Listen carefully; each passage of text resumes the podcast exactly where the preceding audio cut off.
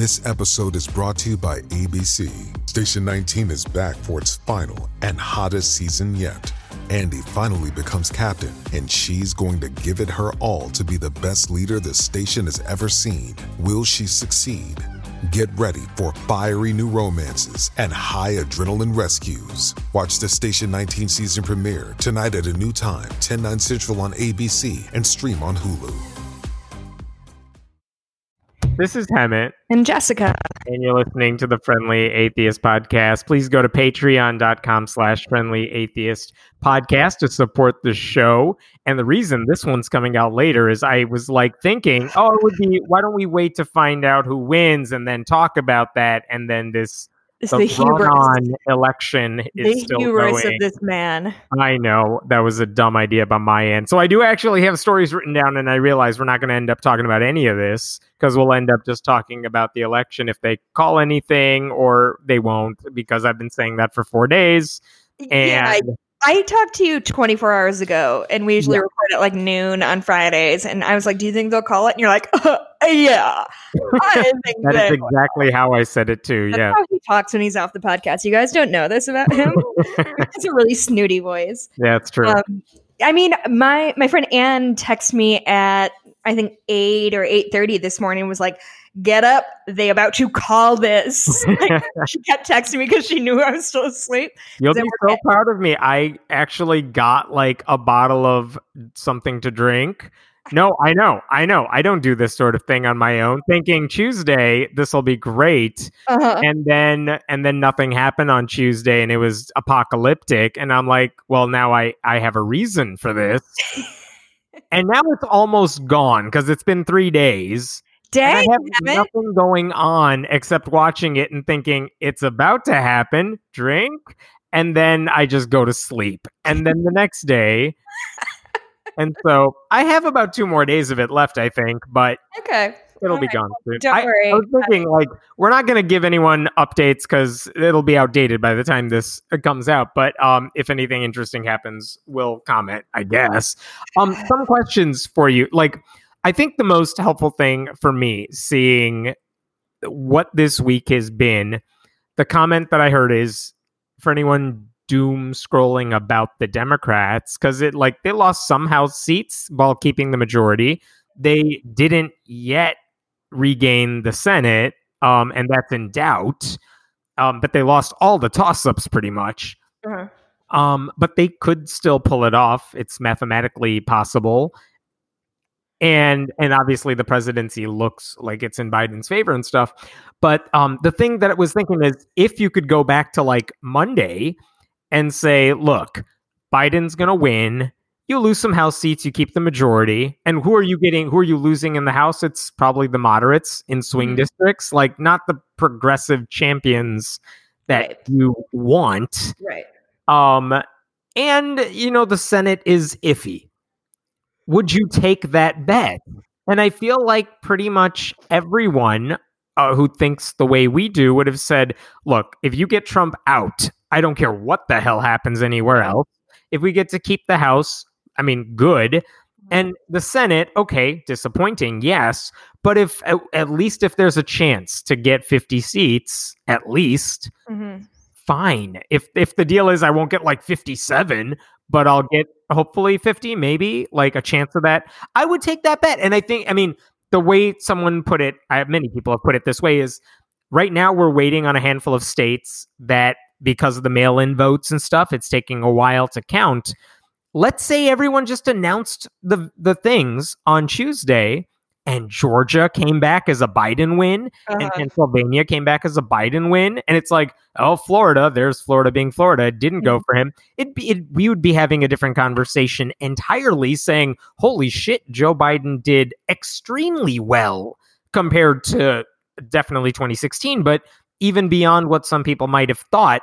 And I think right now, part of the narrative that I've been seeing is like, oh, they didn't do as well as they needed to with this group or that group, which may be true, but also misses the bigger picture. Yeah, but only Democrats can pull a victory uh, or can pull a defeat out of the jaws of victory. Like this That is, is that is also something I've heard, right? Like Democrats appear to be on the verge of victory and they're acting like they're defeated. oh my Trump god, is acting like I won. What are you all talking about? so deeply frustrated. And I, I listen. I'm not here to dance on the one yard line, right? Like I, am not. I, we've got a bottle of champagne that I will not fucking pop until the AP calls it.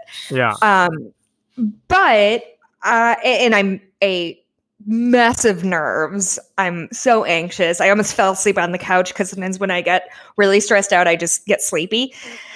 And then I woke up for this stupid podcast. But I like know, I all I have to say is we are on a pretty good track. Is it the ultimate we took the house, we took the Senate, you know, we kept the house, we took the Senate, we took the swept the presidency? No, of course not. Did I want to see a like what- a total rebuke of everything. course, and it's not course. like 70 million almost Americans are like, what? 250,000 people dead from a pandemic we could have avoided if we were smarter people in charge. And it's like, nope, still voting for that.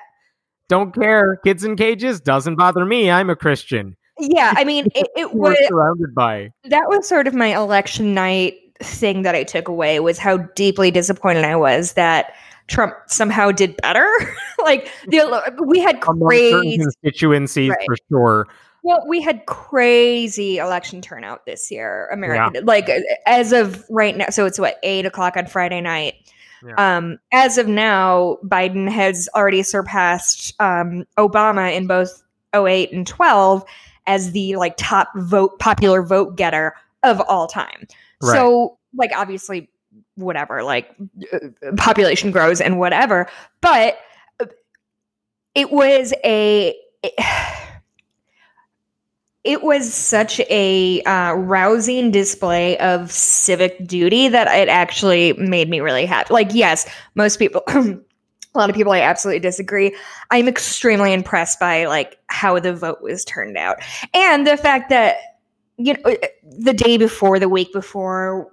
Were I don't know if you are like this, but I'm like, should I have done more? What could I have done that was more? Yeah. Of course, like that's just always how I think of everything. But the reality is because it is as close as it as it is in these swing states, anybody who did any kind of volunteering, if you text banked, if you phone banked, feel good about this. You made a like you made a substantial difference. And like, you know, whatever we're doing, we're doing the work. Also, weird hat tip to libertarians because there's been a couple states where the Republicans lost by just about the margin of people who voted libertarian. So Like, welcome to our world where Yeah, a third party candidate who's not going to win takes just enough. right, I'll, exactly. I'll take it for once. Um, Um, and obviously, there's uh, uh, there looks to be two Senate seats in Georgia that will be up for grabs, which means for the next two months, if you didn't do anything for the election, There's more to do. to, yeah, like, and now here's maybe the good thing, and this is where maybe I'm getting too optimistic and hopeful. We know people like we know Democrats in Georgia can turn out. Um, we know they could always do more because everyone knows how to second guess everything. Right. Imagine what happens when everyone is turned to one state and not a gazillion little fires to put out. Yeah. Um, and on top of not only, I mean, right now Democrats have 48 Senate seats. Their two still have yet to be called. Uh-huh. Which, let's say they lose them, they have a chance to get to 50, which is what they have to have. Right. Um, and those are the two in Georgia. Not only is that impetus, like if Biden is officially declared the winner, like he can't get shit done unless you have this. So Democrats will have a reason to get their shit together. And Republicans will not have Trump on the ticket. Like, you think a lot of people give a shit about Senate races? No, but they do care about Trump if you're one of his voters. And so, I mean, it's not like Trump's going to be campaigning for those two. He doesn't give a shit. He's if he's gone, he's going to be like, "All right, I'm out of here. Let me go focus on my new podcast or whatever." I definitely have heard just like not rumors, but speculation that like maybe he's gonna ghost us. Like when he Yeah, if probably. if Trump loses, he is gonna go down to like Mar-a-Lago for Thanksgiving and just never come back. Which is great. I'll take it because the other side of that is he stays in the White House and steals all the plates over the next two months and just That's- starts storing it away because he's like, "What are you going to do now?" Like, That I have is- power for another month and a half. The silver lining of this, I discovered about 20 minutes ago after, again, can't express enough napping on my couch. The silver lining is that every day that Trump hasn't officially lost is a day fewer that he can fuck with fuck us up during his Yeah. lame duck term. That is very true. Um, I and also keep in mind, like, there's a lot of shit he could do if he wanted to. He could say, "Oh, I'm resigning. I'm going to make Mike Pence the new president for like a day. And by the way, Mike Pence, I need you to pardon everyone here in exchange for you getting to be president in the history books for a day." Like, there's a lot of shit he could pull right now, and that is scary to think about. But the bigger picture is, I mean, I think the other side of that is he's also very incompetent. I mean, maybe the best thing about his presidency is he was too stupid to be worse than he already was. A hundred And percent. And so, I mean, if he's gone, but okay, going back to the positive side of this, Yeah. the reason I'm somewhat hopeful about Georgia is yes, they're going to have all the money they need if they know how to use it. Uh-huh. You have all the people in the world who want Mitch McConnell out of power who will focus their energy there. You will have Republicans who are not probably not as eager to do much of anything to help them out. Like maybe senators will, but Trump isn't going to be out there campaigning.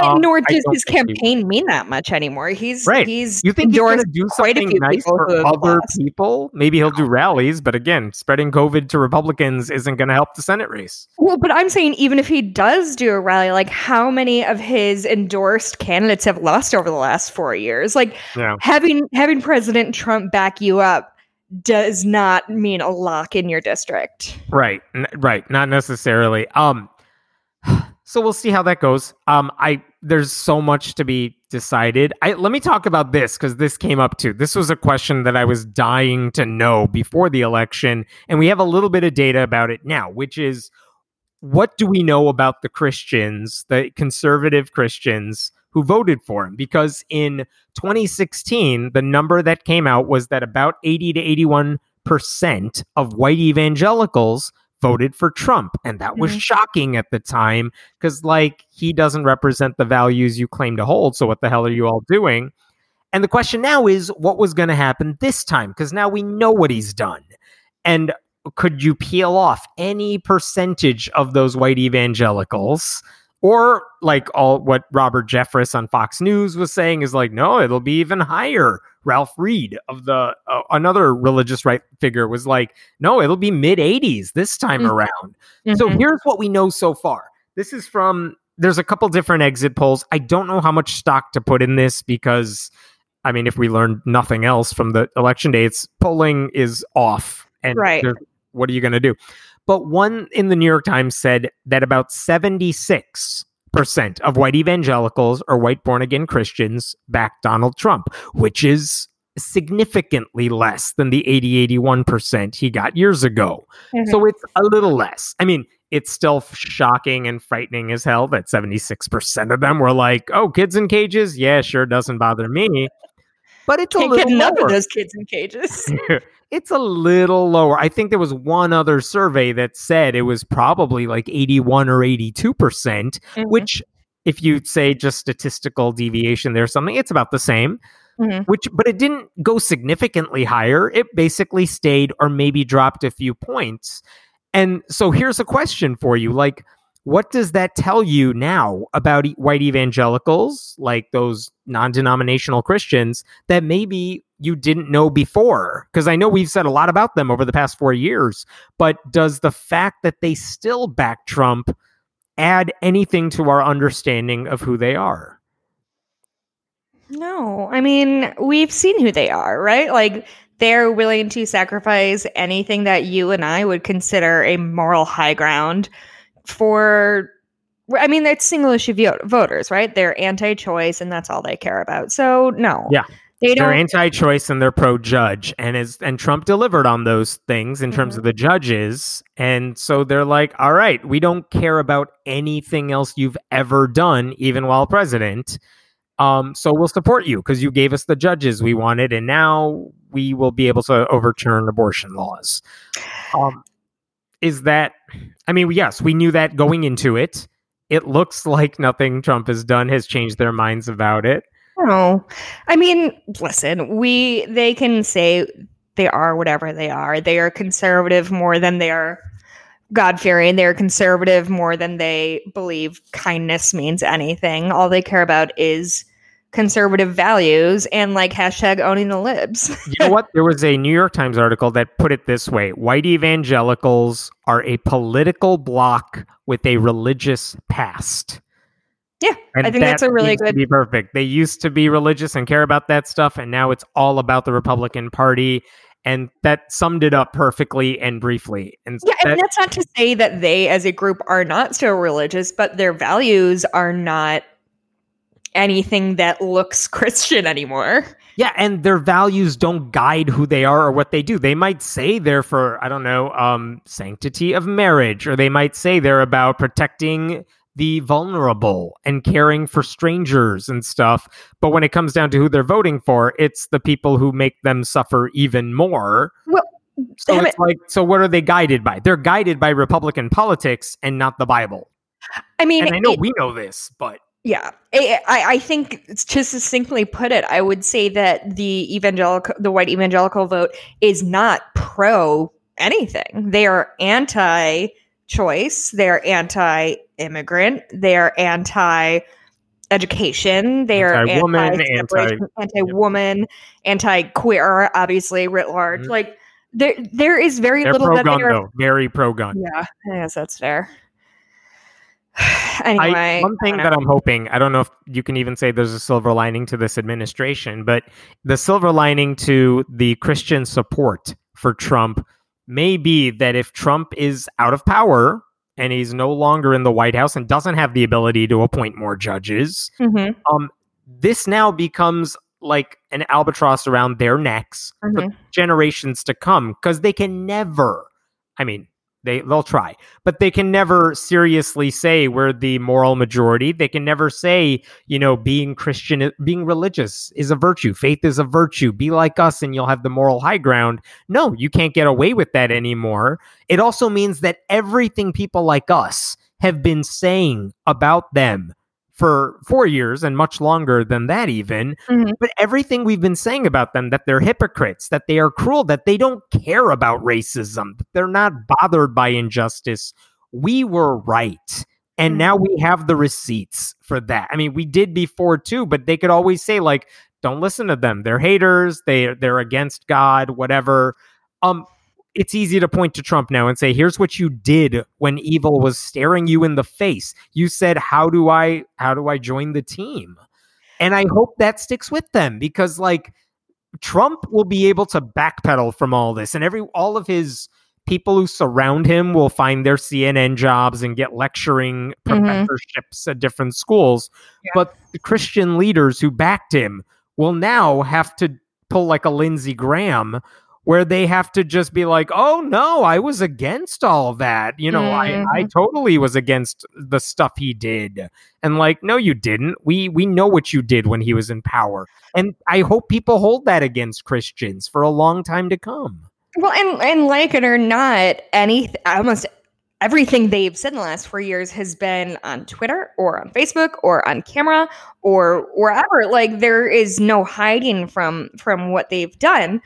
Um, and I think the interesting thing that's happened over the last four years, and you'd probably I don't know if you have this locked and loaded, but I think we're seeing the number of people who um, think morality is only religious has dropped greatly. I don't have the number, but I think that sounds about right. Like you don't need not greatly, religion, you don't need Right. God to be good. That's So- certainly true.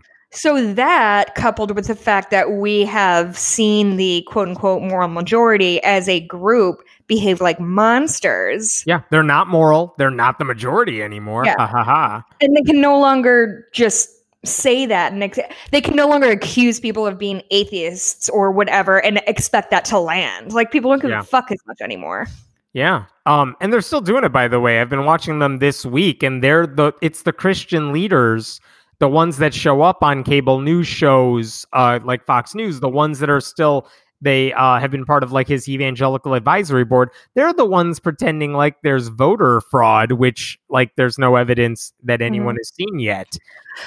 Well, isn't this election a nice uh, lesson in skepticism? Like, it's, like it's James Randi's last hurrah of these people are so fucking credulous that one person is like, there's voter fraud, and they're like, oh, there must be voter fraud, and Yeah, like, it's literally, I I've seen it just on Facebook or whatever. Like everybody is into it. a debate people were having tonight. I someone else mentioned this. There's a website I forgot what it's called, like TrumpAccountability.org or something. But basically, the idea is we they made like a website that says here are the people who were part of his administration. Here are the people who uh, were complicit in the stuff he did. The Stephen Millers, the the press secretaries, all of them. And so, and the the goal is to say, I'm sure, like assuming he loses and he leaves and all that stuff, like take his press secretary right now, Kayleigh McEnany. Um, I'm sure she will find a way to get on some like Fox News show and she'll be a host of something. And the or she'll a lot of these people will get a lot of money to write books about their time in the Trump administration. And those books will all read the same way. They'll say, you know, I was the voice of reason here, but he wouldn't listen to me, but I tried. Um, or it's a defense of like why the things they did were good. And the idea behind those websites is do not let people forget what they took part in and what they were they didn't quit over any of this stuff that Trump did. Mhm. It's not a list of like let's jail these people. It's a list of like this is who they are. This is what they did. Don't let them pretend like they weren't part of all this because they Right. will absolutely try to whitewash their own history, which to me makes sense. Like as someone who blogs and relies on screenshots and relies on video taken four or five years ago that shows something completely different than what you're doing now, it's like, no, you can't forget what they did because they will want to ignore the stuff they did that was awful Oh yeah. and we shouldn't let them forget it. Um, and by the way, I understand people make mistakes, and I get that people might, you know, you can't just hold something stupid someone did when they were younger against them forever. I believe that. But also, these are like adults and old people. And also, like, whatever, Kayleigh McEnany is probably in her 20s or something. She's not young in that sense. And again, it you can't atone for your mistakes if you refuse to admit you were part of the problem. And so Mhm. that to me made a lot of sense. And yet part of the pushback I'm seeing from the the classical liberal crowd, the crowd of like the I am a true liberal and that's why I support like I don't know, not necessarily Trump, but Mhm. they don't like liberal like AOC. They hate AOC, stuff like that. They're all like, "How dare you make a list? That is McCarthyism," or some Oh shit like that. no. It's like, again, this isn't some list of like Trump voters and you're going to hold it against them forever. It's the people who signed off on this stuff that he did and who backed him up on it and who went on TV and explained why it was necessary. And again, I'm not saying they should they have no chance to atone for their mistakes, but we better know what they're atoning for. But that's the key. That, that's the key to it. Of like the, these people aren't persona non grata necessarily just because of what they've done in these last four years. I'd say in a lot of cases, yes, they are. But if they want to try to get themselves back on the you know side of you know truth and The quote unquote right side of history. right then they have to at least admit what they said was wrong and offer up some kind of an explanation of how they've changed and how they're not going to make the same mistake again Like Who would- Sean Spicer was on Dancing with the Stars, and Scaramucci was like on cable TV shortly after. And I think both of them have had plenty of chances to already like rehabilitate their image. Remember, like shortly after Spicer lost his job as press secretary, I think Stephen Colbert was hosting the Emmys or something and did a sketch where Sean Spicer came out pretending to be Melissa McCarthy like right and that was infuriating. Why? Because they were like haha look at this joke that even sean spicer is in on. What a good sport he is. And it's like why are you trying to make him look good after he just spent like months lying to everybody uh, and defending a guy who's just bullshitting everybody? Again Mhm. you don't have to like tar and feather the guy, but stop acting like he's hilarious or stop acting like he's in on the joke and this is all just a fun and game thing to all these people. That's what was so maddening about that. That to me is like that's what I don't want to see happen with the Trump thing. Like I don't want to see um what's her face Ivanka Trump getting some cushy gig I mean, she's going to. this. She is, and that's like again, if, it, if it's within some conservative news outlet or Trump thing, like whatever, fine. They, I'm sure they'll believe her. But if it's with some quote unquote credible outlet, like no, you like people need to raise a fuss about that thing. How dare you give her money because you think her memoir will make money? Can I uh, float a prediction? Mm-hmm. I think at some point in the next, say, two years, so say election day 2022, the midterms, Uh-huh. I bet Ivanka is going to get a job on The View or something similar to The View. I that's what I'm laying down right now. I'm not I, happy I about it. I can't even be on the other side of that. I would Right? Doesn't that so sound like easily. the next logical thing? Yeah. Yeah. Um and so anyway, what are we talking about? Oh right, evangelicals in this election. Yeah. I again, I I want evangelical Christians as a brand to I don't how, how do I say this nicely? I want them to suffer. I want their churches I'm sorry, that I- was you phrasing it nicely. Yes, I want their churches to like be forever remembered. And by the way, I've seen some articles. I haven't seen necessarily hard numbers on this. Some articles that basically say a lot of younger Christians who would call themselves evangelicals and would normally go to those mega churches and um, are devout and they do believe this stuff who are saying, I just can't get on board with Trump. Like, do does anyone else see what I'm seeing? Like, doesn't he go against all this stuff we're learning about and promoting? Um, like, there's nothing about him that's that shouts role model. So, like, I may still be an evangelical, Christian, but I can't be a Republican right now with this guy. Mhm. And they're leaving those churches and they're not becoming atheists. They're just leaving those churches. And it's like, yes, that is what I want to see happening. I, it's not about what you believe, it's about what you're doing with it. And if your church doesn't have the decency to, and this is not political, but if you can't use your church to say what Trump is doing is immoral, by the way, that's a legal thing to do. That's not saying go vote for Biden, which I don't want them to do, but saying like this is awful. We as Christians ought to speak up about this and fight against it. And there are Christians who are doing that, but not these evangelical churches. Virtually none of them, none of the big ones have gone out and done anything against what Trump is doing. Like I want those churches to just die a quick death. And I want them to have no money because they don't have new young blood coming in because they're the Trump church. Mhm. Like I hope that ha- I, it won't happen, but I hope it happens. Like that would be a nice thing. Like that these Christians glommed onto Trump because they wanted judges and they got those judges and then like Trump became the thing that dragged them down and then a Democratic Senate expanded the court and made the whole judge thing pointless anyway. Well, I mean, we're not expanding the court if we don't at least get something out of uh, I know. Georgia, Georgia needs to happen now. right? Um, Ah. yeah, I'm just so tired. Aren't you tired? I I literally physically tired after this week, but also yes, I'm tired after 4 years of this shit. Mm-hmm. I, I have had someone say like you must be excited if Biden is president, but like you won't have anything to write about. That's like, not true. Oh, buddy. Oh man, there's so much shit all the time. The fire hose will go down a notch. Yeah, I, It's not going to end.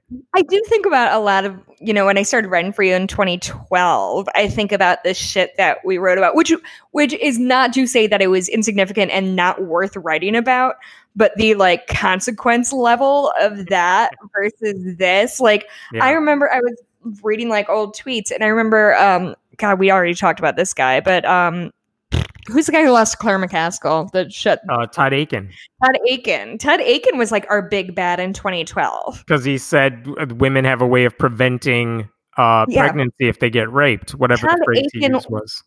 A senator from Missouri. Oh, if it's a legitimate rape, yeah, that's if it's a legitimate rape he was our like evil villain in 2012 that Right, that you and i were watching of like this guy can't get back in the senate or into the senate or whatever he was dealing with like imagine if our biggest problem in 2020 was a was one was- Republican senator saying something stupid, Yep. and now it's oh no, we'll take that any day. That's Oh just we expect that. It was weird. I posted um, a story today. It was about a woman in Florida, just an activist, regular Christian activist, who went to Florida to register to get a petition. I think she wants to get like a constitutional amendment, like on a future ballot, that sort of thing.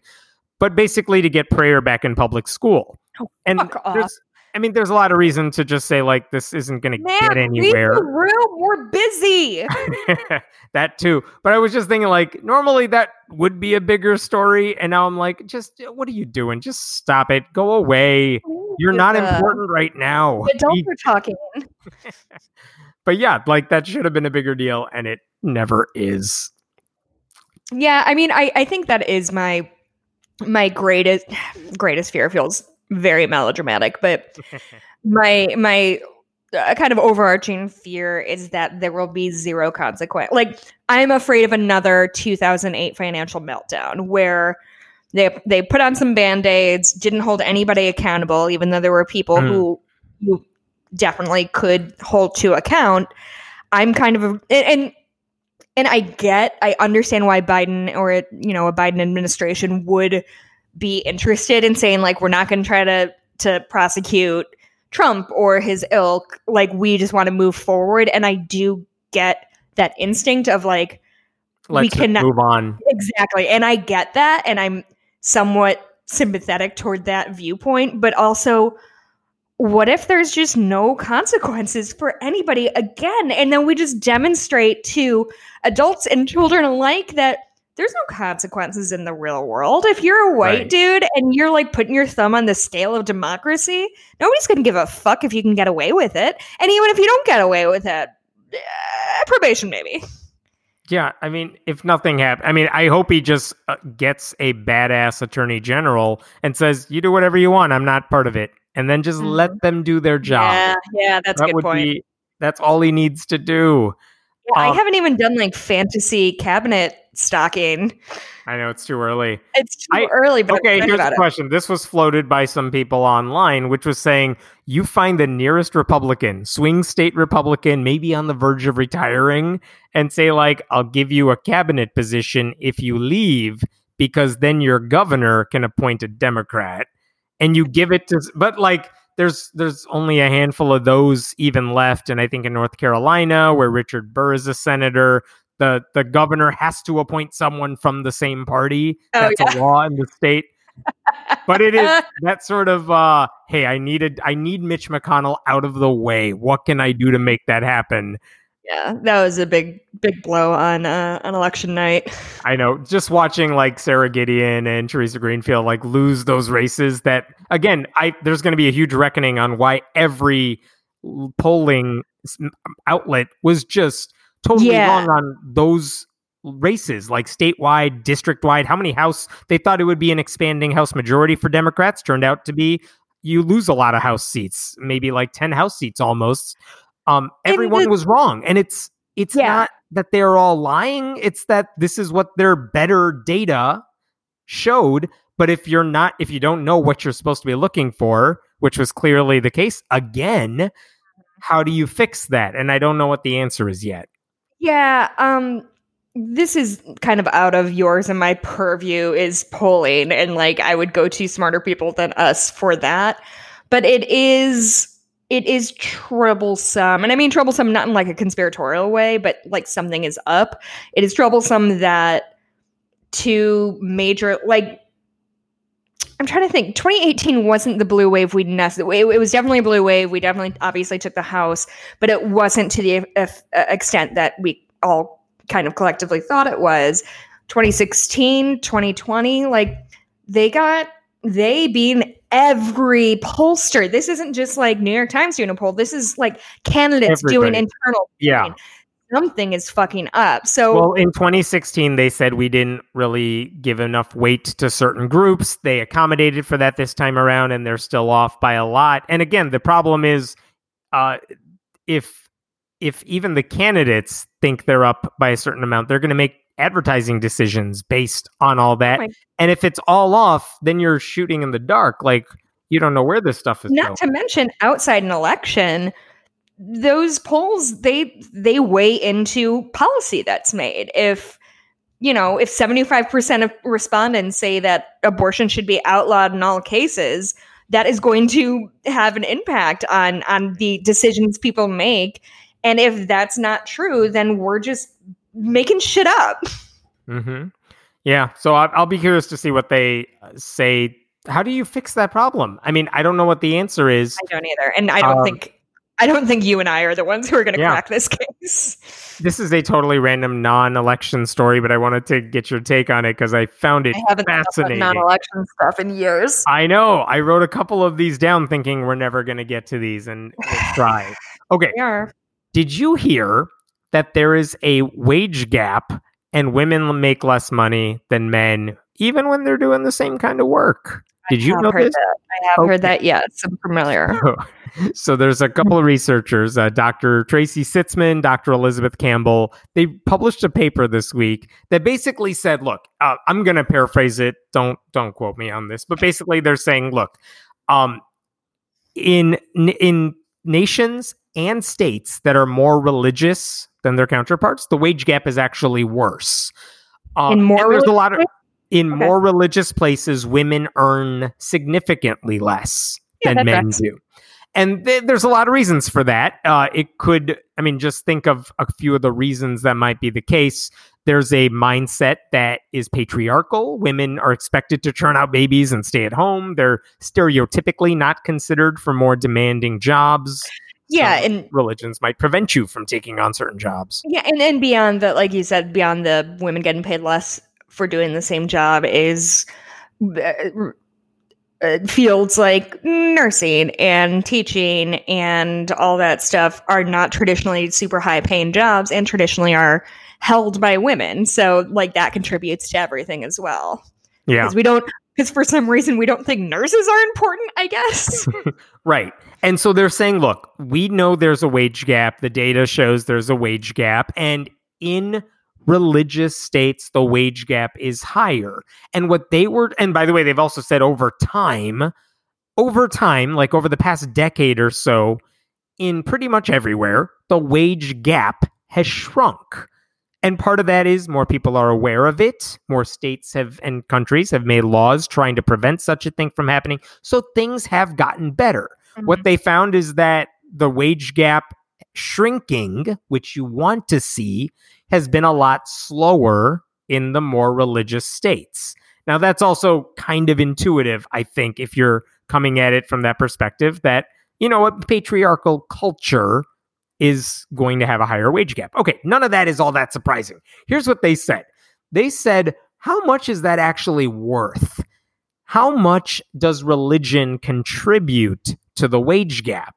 And the way they did the math, and I'm just making up a number here, but like if men make like a hundred thousand dollars and women correspondingly for the same job make like seventy nine thousand dollars, Mhm. how much of that twenty one thousand dollar gap can be attributed to religion? That's the question they were trying to figure out. Hmm. And here's what they found when you take into account all these variables, they said religion represents a $1,734 loss Hmm. in annual wages for full time female employees. So prayer costs women 1700 bucks a year compared to men on average, which I've never seen a number put to it Sure. but it was very interesting to see not just saying here's what the gap is it's saying here's how much money women lose because they live in more religious societies Mhm. um, i'll post the paper online if anyone's curious about reading that Yeah, that I mean, that's one just one another one of those things that can't come up a lot. It seems on this show of like you tell me a stat, and I'm like, yeah, of course. Like, I, I things do suck i agree I would have guessed that, but I wouldn't have thought to like make a make a study out of it. yeah it was it was fascinating i emailed the researcher as soon as i saw it i'm like i need this paper none of my usual like channels will find me your paper right now and every Damn it. yeah Speaking of your special channels, at like mm, three thirty, you're like they're about to call Georgia. Can you talk about what the fuck happened with your sources? My sources uh, are made up and they exist entirely in my head, and I have none. You act like I talk to people for fun, but I wasn't like I went to the. I was looking up this this paper and I went to the the whatever journal it was in and they're like pay us and I'm like no and I go to Sci-Hub which you. is the Rich academic. and I I'm go a to Sci-Hub which is the way around it all and they didn't have it so I, I was like hello professor please send me your paper she was so nice and she sent it to me and I'm like this is so cool Um, okay. like bucks? I I should. Um totally different story. Okay, another hypothetical for you. I don't think we talked about this. You may have to um like tell me if we did this last week cuz I, I have no remember memory last anymore. Okay. Here's the story. Um this takes place in the nation of Latvia. okay. Okay. So here's the story there is a family, Jehovah's Witnesses. They have a child. The child needs heart surgery. Mhm. Now, if you live in Latvia, they have universal health care and they would cover that operation. Mhm. And so normally they would say, oh no, this child has a problem. Child needs heart surgery. Fine, go to the hospital, get the heart surgery. We'll cover the bill. Crazy that's about how heart surgery goes. over there. Yeah, I mean, that's how it happens when you have health care. And so here's what the family said they said, no, we're not doing that because the universal healthcare system, the health, the heart surgery that we do in our nation requires a blood transfusion. And Ah. Jehovah's Witnesses don't do blood transfusions. That's And there's against their rub. religion. Yeah. So it turns out there's a way to do a heart transplant, heart surgery of this kind, without needing to do a blood transplant, blood transfusion.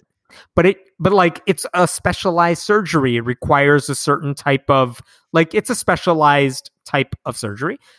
So you needed to go to Poland um, in order to do it because that was the closest place you could go where doctors actually know how to do this well. Mhm. And so the question is should Latvia's government, their Ministry of Health, are they required to pay for this family to go to Poland to have a surgery that comports with their religious beliefs about blood transfusions? Or can the Ministry of Health say, no, we gave you the option of doing it here. There was nothing wrong with you doing it here, mm-hmm. except basically you had some irrational belief about the surgery that has nothing to do with the quality of it. Sure. You and we're not paying for your joyride to Poland. I should say the family did travel to Poland. They did have the surgery and the kid is actually doing okay. So that's nice, but they are they sued the Ministry of Health in Latvia saying you need to reimburse us for the costs of our trip, not any excess, but just the base cost for the trip and the surgery because that's how universal healthcare works. Mhm. And the nation of Latvia said, We're not covering this because you could have gotten the surgery here. Mhm. And if you want something special, go for it, but we're not covering it. So this is the lawsuit. And this is where I, I was thinking about this without kind of seeing how this played out. And I couldn't figure out what I wanted to see. I don't know. Yeah. Quite, this is quite the trolley problem you've set up in front of I know. I know. Because part of me is like, oh, I want the kid to be okay. Mhm. But he would have been okay if he stayed at home in Latvia and gotten a surgery there. It's this irrational belief that, nope, you can't do surgery the way you want to do it. You got to do it with these new rules I'm putting in your way Mhm. that has nothing to do with the quality of the medical care. It's like, why should we reward them for having Sure. these stupid ideas? Um, I- yeah, please. Here's what I think the only. F- is this fair? Okay, I'm going to talk myself through it and decide what I think when I'm done talking, okay? hmm My thought would be that Latvia would reimburse what the cost of the surgery would have been if they did a regular Uh huh.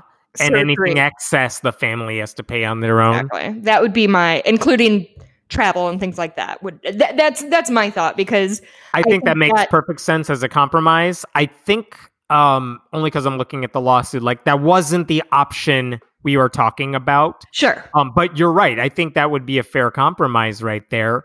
This they sued the government, and basically all the judges that they came across in Latvia ruled against them. uh-huh. So they took it to what's called the European Court of Justice, let's say the European Supreme Court. And the five justices basically issued a ruling in the family's favor, but that doesn't mean they won. What they said is okay, you got to take this back to the Supreme Court of Latvia, and the Supreme Court has to say this. They ha- I mean, there is an acknowledgement that in Latvia, religious discrimination is forbidden. So the court has to acknowledge that. And there are some exceptions. Like there is a way to say we're not covering your costs um if certain things are happening. Sure. Um they have to like if the Latvian Supreme Court says the decision not to pay for this was a regular thing we would have done in other situations, then the Ministry of Health can get away with it. If the Supreme Court says, no, you basically only punish them for religious reasons, and it was you broke the law that way, then you got to rule against them. I know it's like a fine point, and some of you, I, I know I didn't even explain that great, but basically the question is the Supreme Court of Latvia has to decide did the Ministry of Health make its decision to say no? Because it was absolutely necessary. Because if they said yes to this family, it would drain the system. Hmm. And then maybe you can say we made it and it has nothing to do with religion. It's that they wanted special treatment and we can't allow that in this situation. And if you can justify that, then then the country wins and the Yeah, I- family does not. I So didn't it's back to consider precedent on that. The ball is in the Latvian Supreme Court's case. Um I just found it like you said, you put it well. It's a trolley problem when it comes to religious issues here because I don't know how to say no to this family without being heartless. But I also don't think we should be making exceptions just for some weird rule that these people imposed upon themselves. Yeah, that's the thing is like it's not heartless if like the kid doesn't get the surgery. It's not because mean doctors wouldn't do them. It's because their parents wouldn't allow that. Yeah. Yes. That's it. hmm Eh, yeah, yeah. I- This is. I think this is kind of an interesting ethical dilemma because because there is no outcome I could see that I would think to myself that is so unfair. Like I don't think there is a right or wrong answer. Which I feel like so much of what we deal with in the U.S. Like when we have problems like this, are like either we can follow the law or we can do what you feel like because God told you. Like those feel like two choices. Right. So it's kind of You want to discriminate? Go right ahead. Right, exactly. So it's it's very interesting to me to see to hear a see. Th- here's what I'm excited about. Knock on wood. The post Trump era is like we can maybe spend more of our time discussing like moral and ethical dilemmas, and instead of just saying like Pence hates gay people again. Remember, like right. I'm excited to be able to dig into topics that are not about Donald Trump.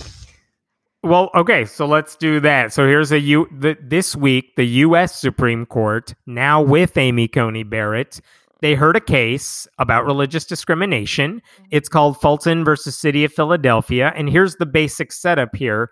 Uh, for years, the City of Philadelphia gave money to a group called the Catholic uh, Catholic Social Services because it's a foster care agency. They place children in homes, and they let's assume they do a good job of it. But in 2018, the city of Philadelphia stopped giving them money. Why did they do that? Because the Catholic group said, we are not going to put children in the home of gay couples. Cool. And so the city said, well, we don't allow discrimination in our city. Mhm. So you're breaking, like, we can't give you taxpayer money for doing this. And the Catholic Social Services is saying, you're punishing us. That's religious discrimination. Um, that's the gist of what this argument is about. So, like, assuming they did nothing else wrong, is it okay for them to discriminate while receiving uh, this money? And by the way, one of their arguments in court this week was that we haven't actually discriminated against anyone because no gay couple has come to us saying they want to use us for foster came foster care home placement. Okay, To which the response is, response. to which the response is, "Well, you're Catholic Social Services. I don't." I the attorney representing the city was like, "If you had a sign saying no Baptists allowed on your door, don't be surprised when Baptists don't show up at your door." Yeah. I, I feel like that's like how Trump is like, how come I'm not getting any mail-in votes? Well, you've spent months saying you don't want mail-in votes. right. It's That's just exactly the it. consequences of your talk, bud. one of the when they were doing the argument, the oral arguments this week, one question that came up is, well, if you want to uh, to the Catholic group, you want to discriminate against these same-sex couples because it's your religious beliefs and you don't want to be punished for them, why would it should you be allowed to discriminate against interracial couples the same way? mm-hmm. And the Catholic group's lawyer said, well, no, that would never be okay.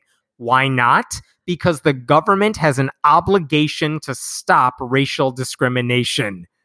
To which the liberal What? justices said, okay, so you're saying the gov- it's okay for the government to step in to stop interracial discrimin or racial discrimination, but anti-gay discrimination then is okay? Like, and of course they have no response to that. Oh my god, this is like Friends, Je m'appelle Claude, boop boop. Do you know that? Ep- did you watch? I have no idea what the hell you were talking about. There's an ep- a very good episode, and it's memed a lot. That Phoebe is trying to teach Joey um, French, Oh, okay. And she says "Je m'appelle Claude," and he goes "Blah blah blah vert," and that is and and she does like a "Je je me m'appelle Pelle Claude Claude je m'appelle Claude." Blah blah blah blah. Like that's Uh-huh. what they're doing. Like they have all the pieces in place. They're just refusing to like make it into like a cohesive. That was the weirdest way to make that exact point. I just really. But I to know how appreciate it. That's good. French. Neil Katyal, the lawyer representing the city, also said that if you let the Catholic group get money for uh even though they're discriminating, what's also stopping them from saying we can't place children in the home of Baptists or Muslims or any group that whose religious views go against theirs too? Like if you allow them to get away with anti-gay discrimination because it's their religious belief, where does that slippery slope take us? Right. And so here's the thing we can have a discussion about the merits or lack thereof of this argument, but it's a 6 3 conservative court. Um, I mean, I feel like we already know what the decision's going to be. The court's obviously, in my mind, going to say, of course it's discrimination. The city can't say no to a Catholic group just because they have Catholic beliefs. So let the taxpayer money go to them. Like, and I don't know what to do with that. Like that's I know the outcome. I can't count on the court to take any of it. They're not they're going to give less thought to this Mhm. than we just did and we don't know what the hell we're talking about. And I bet they won't quote Friends at all. They will not. So like what do you do with that? Like I don't know how to tell people like I don't want to see faith-based discrimination get rewarded by taxpayers. Like again, they can the Catholic group is free to be bigots and they can be racist all they want with their own money, but they shouldn't be rewarded government contracts if they're going to not promise to obey the rules. Yeah. This Huh. uh this Supreme Court is gonna be rough stuff. It will be. I'm I'm trying to go to like non-election stories because I know everyone's just inundated with that this week. So here's slightly off pace one. Um, I don't know if we talked about this last week. There is a Christian preacher named John Piper, very conservative, very women have their Piper. P E R? Yes. Okay. Uh, women have their place. It's very that sort of dude. All Oh, right, sure, sure, sure. He said a lot of crazy shit. Um, he recently gave he gave a sermon lecture last week, and he was talking about politics. So you would expect a guy like that to say, you know, we got to vote for the godly candidate. Wink, Mhm. wink, Donald Trump.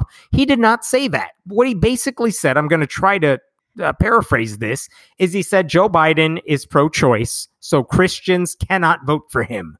He also said Donald Trump's personal behavior, his boorishness, his sexism, his not sexism, they don't care, but like all the other stuff Donald Trump does, He swears sometimes. They're he swears about that. sometimes. Like he's a bad dude, even if I like what he does politically. And Uh-huh. he said, I can't vote for that guy either. So he basically said, like, I as a Christian, I'm not voting for either of these guys. Like, yeah, right in Jesus. I think he said he's not voting for anyone in particular. Um, what does that mean? which was kind of surprising to me coming from Piper. Yeah. But yeah, so he basically didn't give an endorsement of Trump. And again, this is a fairly influential, very conservative Christian dude. But here's why I bring this up.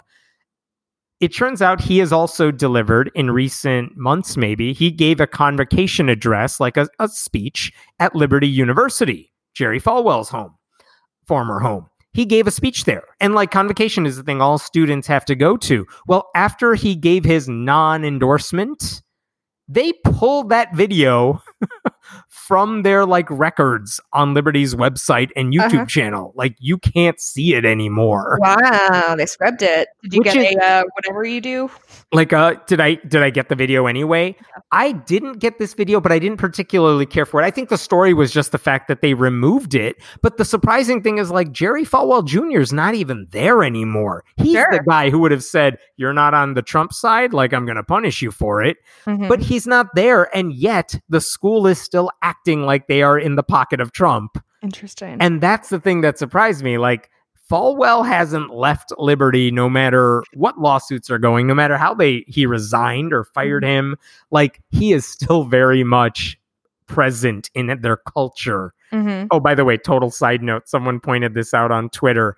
If you look at a map of Virginia and you look at Lynchburg, where Liberty University is located, I always forget it's called I know Lynch. it's a very, very small district right there. Uh-huh. It's surrounded by red districts in Virginia, but Lynchburg, that part itself is blue. They voted for Joe Biden more than they voted for Donald Trump what? which was also funny because it looks like a pool. And I, yeah. Wait, wait, wait, Yeah, yeah. wait. Realize Lynchburg I- is a college town with Liberty University, but they also have like other people there too. And again, college towns in general are going to be more progressive. Of I'm not. I'm not saying it was a. Bi- Univ- I'm not saying it was a Biden blowout, but it was like 52 percent or something. It's not like fucking Berkeley. It's Uh, more yeah. conservative than most. That's wild. That's truly a wild uh, uh, revelation. And I'll give you this one, and then we'll we'll call it. Okay, Um, good. this was a story that came up just yesterday, I believe. There is a famous young hipster pastor. Like, think of a hipster pastor in general. What are you envisioning? Oh God, I love this game. Okay, it's top down. And I'll I'll tell you if you're right when it comes to this dude. Ooh, I'm very excited. Okay, uh, so starting from the top down, he's a white dude. Yes, Um, he has like that high and tight haircut. he does. Okay. Um, uh, I don't know if I want to take a swing at this, but does he have one earring? Um, I need to find a picture. I can't tell. I won't I won't give you a confirmation on that. Okay. Okay. I'm picturing a guy who's wearing like a snug, he's like a slender guy. He's kind of built. Yes. Yeah. Snug v neck. Oh, yeah, yeah. Jesus is my homeboy or something more not I wouldn't put it past him. for. Um, he has one sleeve of tattoos.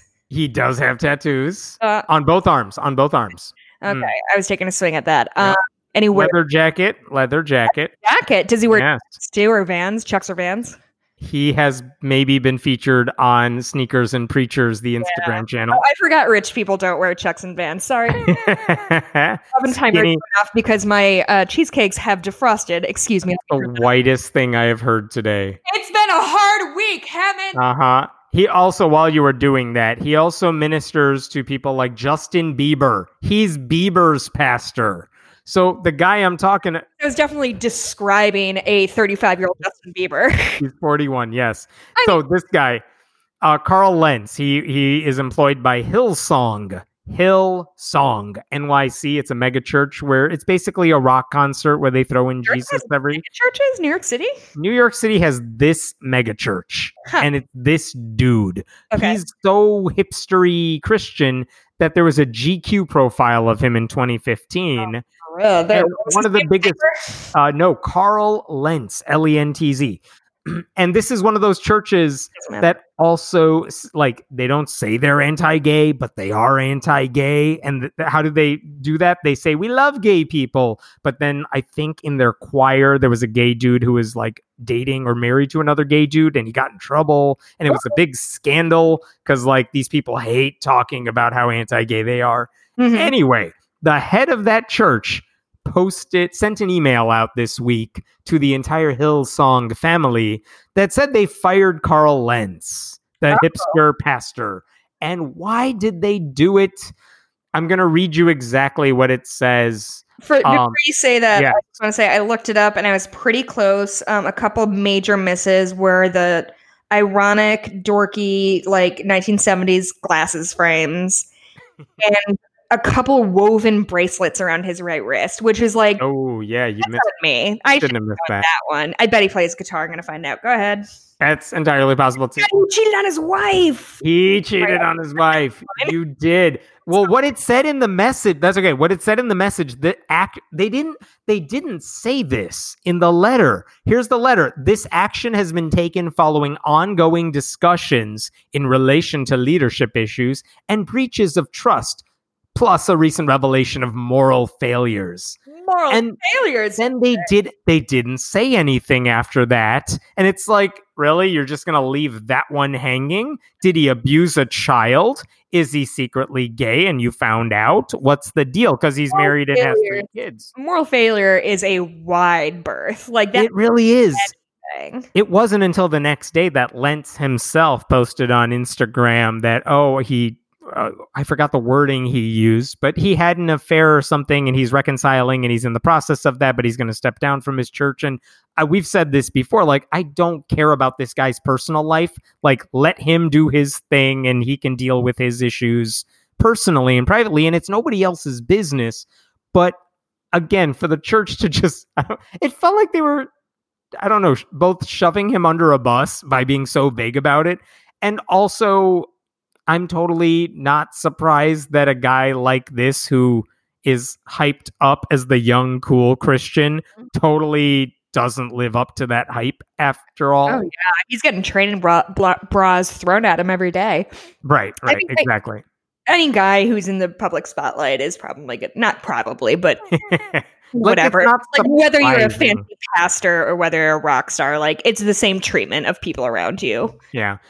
I don't know what's going to happen. I don't know if this has an effect. Like the one thing that uh, I noticed when I'm reading articles about this issue is that a lot of younger Christians who liked this guy and became Christians because of this guy, um, it they were troubled by the fact that this guy didn't live up to their expectations. Which, yes, that's that's how these things play out. Um, but also, I don't know. It. I feel like also when it comes to the sort of scandals we've heard of Christian preachers, this felt strangely like low key. Mhm. Like after all the Franklin Franklin Graham stuff, it's like, oh, this is what you like. Whatever, get off my homepage. yeah, like, yeah. let me that- go back to Becki Falwell. There's more drama there. Um, that's it. As we speak, there's still no announcement, so I'm would- I'm good. I was kind of hoping that they would call it while we were recording. I think that would I've have been been. a- thinking about that for a while. I'm like, should I do this right now? Should I go for a walk because it's such a nice day outside? I'm like, no. I've been waiting for the moment that they announce it, Oh, and now it's been four days and I haven't moved. yeah, it, it's it's paralyzing, isn't it? Like Yeah. you, and it's funny. It's been four years that we've been holding in this moment, and I I don't even have anyone to like. My wife's here somewhere, but like, I you can't like celebrate. I want to be at a I want to Oh, be at a yeah, yeah. gathering of people where we can just celebrate and be like, "Yay, it's done! He won. This is what I was hoping for." Four years ago, when people went out to places and I was Yeah. still doing exactly the same thing, Mhm. like no one was around me four years ago either but um like i just want that burst of twitter dumb for a minute Mhm. where everyone's just like it happened and it's been denied for days Listeners, now you know. Even Hemant craves human contact sometimes. that's not even true It's the idea of it. I like the idea of it. If you told me right now there's no COVID and we're having a party to celebrate this, I'd be like, yeah, maybe later. You can But I have a at my appreciate the invite. though. That was about 12 years ago. It was four years ago, and it was my birthday. Um, God, yeah, I don't know. I don't know what's gonna happen. Do you think? I mean, I was gonna ask you what you think is gonna happen. None of us fucking know. And you've been saying we're gonna get results every five minutes. I have been. I'm sorry. night. Yeah. Um, I don't know. I'm. I, I think here's here's what I think will happen. They will announce this at some point. When that happens, and what uh, at some point it's taking I that know. I'll announce it Um, someday. after a, like a day or two of enjoying that, I think uh, here's where the focus needs to go. It needs to go on how you win the Senate in Georgia, and it also needs to go on how the hell do you. I wouldn't say fix. You can't fix the stuff Trump did. Mhm. uh, not anytime soon. But like, how do you get anything accomplished? How do you hold them accountable for all the shit they did? Because again, I know this is cliche, but like, if Obama did any of the stuff Trump did, it would have been huge. But like, how do you make sure that doesn't happen?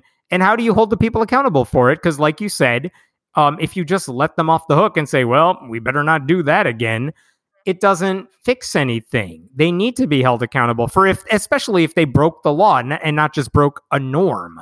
Mhm. So I don't know. I think that's where the focus needs to be. But for us, for progressive types, it has to be okay, we need to win those two Senate seats and we have to figure out how to do that. And by the way, I this surprised me too, because I thought uh, Alaska's Senate seat was totally out of reach because it's like two to one right now for the Republicans, and it's Alaska. Of course, it's going Republican, and yet there it's not out of grasp either. And North Carolina has a lot of ballots, mail-in ballots still to come. So it's like I don't know, but let's assume you lose both of those. You need those two Senate seats um, to get anything done. So like make that happen. I think I saw someone put it well online, which is like right now I want to be yelling at Joe Biden and being mad at him and I can't cuz he hasn't won yet. So I need him to be a winner so I can be an asshole to him and make him do more liberal things. Yeah, and I'm I mean, craving that. Let me I- be mad at the right people. I'm so very, very tired of feeling defensive about everything. And I'm excited to feel like we can be proactive because these last four years, it's just been it's just been holding back a tide of garbage, right? Like Yeah. we can't get anything done positively because they're trying to take away all of our gains. It's been And if and if 47 Republicans and if Republicans are controlling the Senate, then nothing gets done, and then Republicans will blame the fact that nothing can get done on Joe Biden being really bad at this. Oh, like that's their playbook. So know, Donald Trump did fuck all during his, preg- his pregnancy, presidency. Presidency, yeah. All right, we'll come back next week when we still won't have a winner, and we will discuss this all over again. Man, I'm so tired. That's okay. We could skip the ending for this week if you want. No, no, Where do we find okay. you? Where do we Um, find you? I'll fill it in. You get what you need. Um, you could find me at uh, Hemant Mehta on Twitter. Go to friendlyatheist.com. You could find Jess at Blueberry, B L U E B U R I E. Um, go to Bitches Get Stitched Done on Etsy. What else is there? I'm not selling. I, you can You're get not patterns there. I'm selling not anything. stuff anymore. If you want like a special request, maybe, but it's definitely not. I was very stressed out and very tired. Um, email us. say, you know, the moment we end this, they're going to announce the winner. Just Oh my god, that that's exactly what's gonna happen. But that's okay. Oh, I mean, listen, we are in a decent position. I would rather be us than Trump's group. Yeah. You know, like we are in. We're. I. I'm cautiously saying it will be okay. hmm We'll get. Um, we will do our best to get through it, and we'll do our best to help each other get through it. And I don't know. It's. I cannot believe it's fucking Friday night, and I don't know who the president is. We can go back to 2000. It could be December and you don't know who the president is. This- I was 14. I didn't know what the fuck was going on. All right, buddy. Um, sorry, we none of your predictions about when this is going to get called was correct. So Damn it. I, It's I was right. I'll live. to him like, "Do we need to record Saturday morning? Because it's late." And the answer is, I think tomorrow's going to be the first day all week. I'm going to try to sleep in a little bit. So, Oh, so that's why we're not doing anything in the morning. Oh yeah, because I really definitely wanted to go right. I was like six thirty call. Yeah, I know. There, makeup on. Well, normally I'd be coaching a team on a Saturday morning, and but it's all online this year. So, boo. We're getting into speech I know. season. I know. Oh It's man, all right. I'll just Yeah. be at a computer again all day.